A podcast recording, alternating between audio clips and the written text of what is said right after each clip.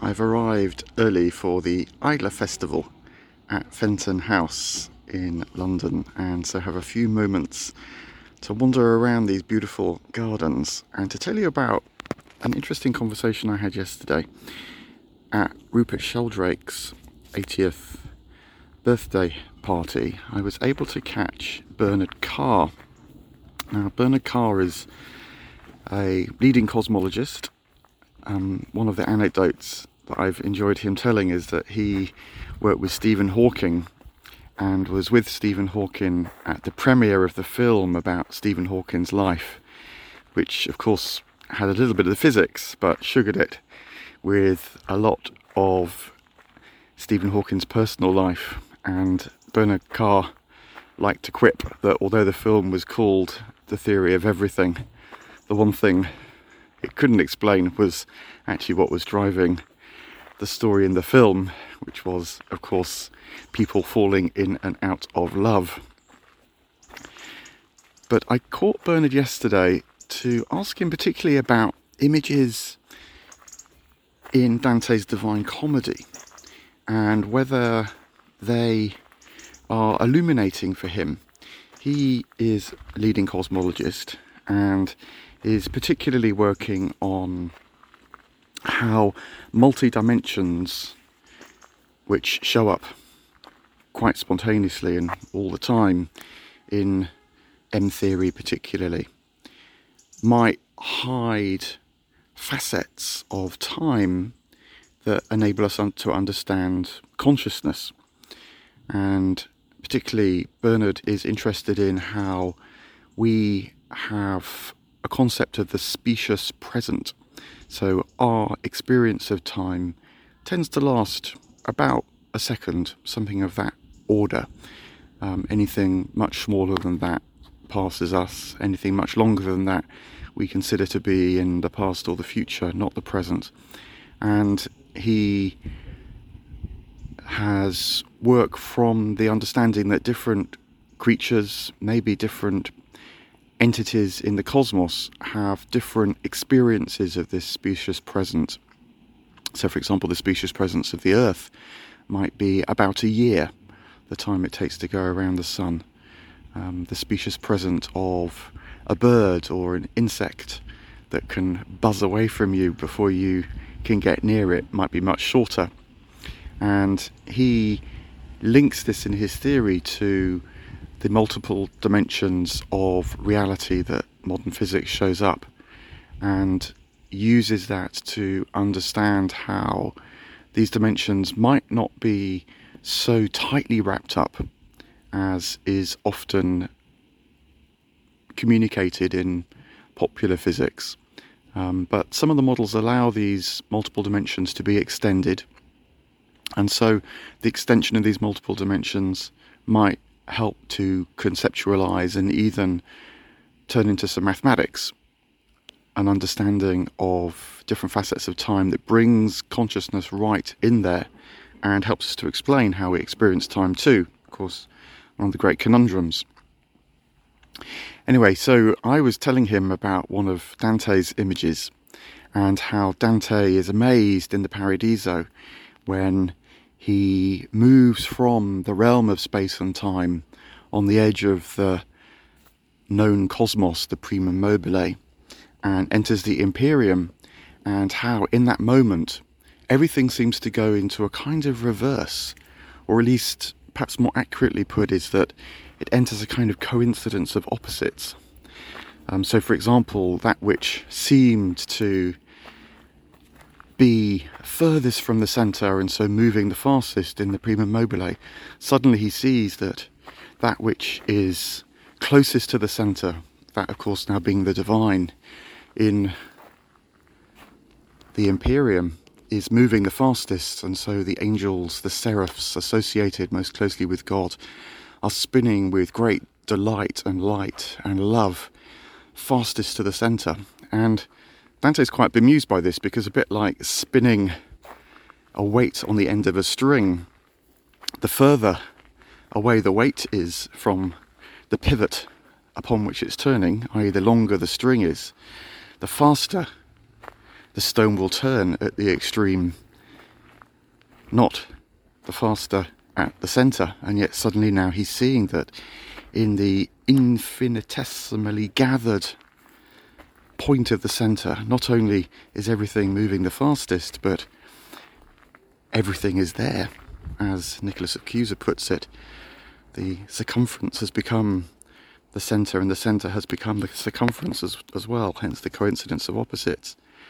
And Bernard Carr listened very kindly to my discussion and made a wonderful observation. He said, well, if you imagine spinning a weight on the end of a string and the string lengthening until it got to such a point that the string was the dimensions of the cosmos itself, then by modern cosmology that would produce a collapse, or at least an inability to tell whether you were at the circumference of the cosmos or at the centre of the cosmos, because in a Ouroboros kind of way, at the greatest extent, you can't tell the difference between that and the tiniest, infinitesimally single point of the cosmos as well. You would be at the Big Bang, even as you were at the extent of the cosmos. And I rather like that thought. But then he went on to talk about how his understanding of dimensionality differs from this kind of approach, in fact.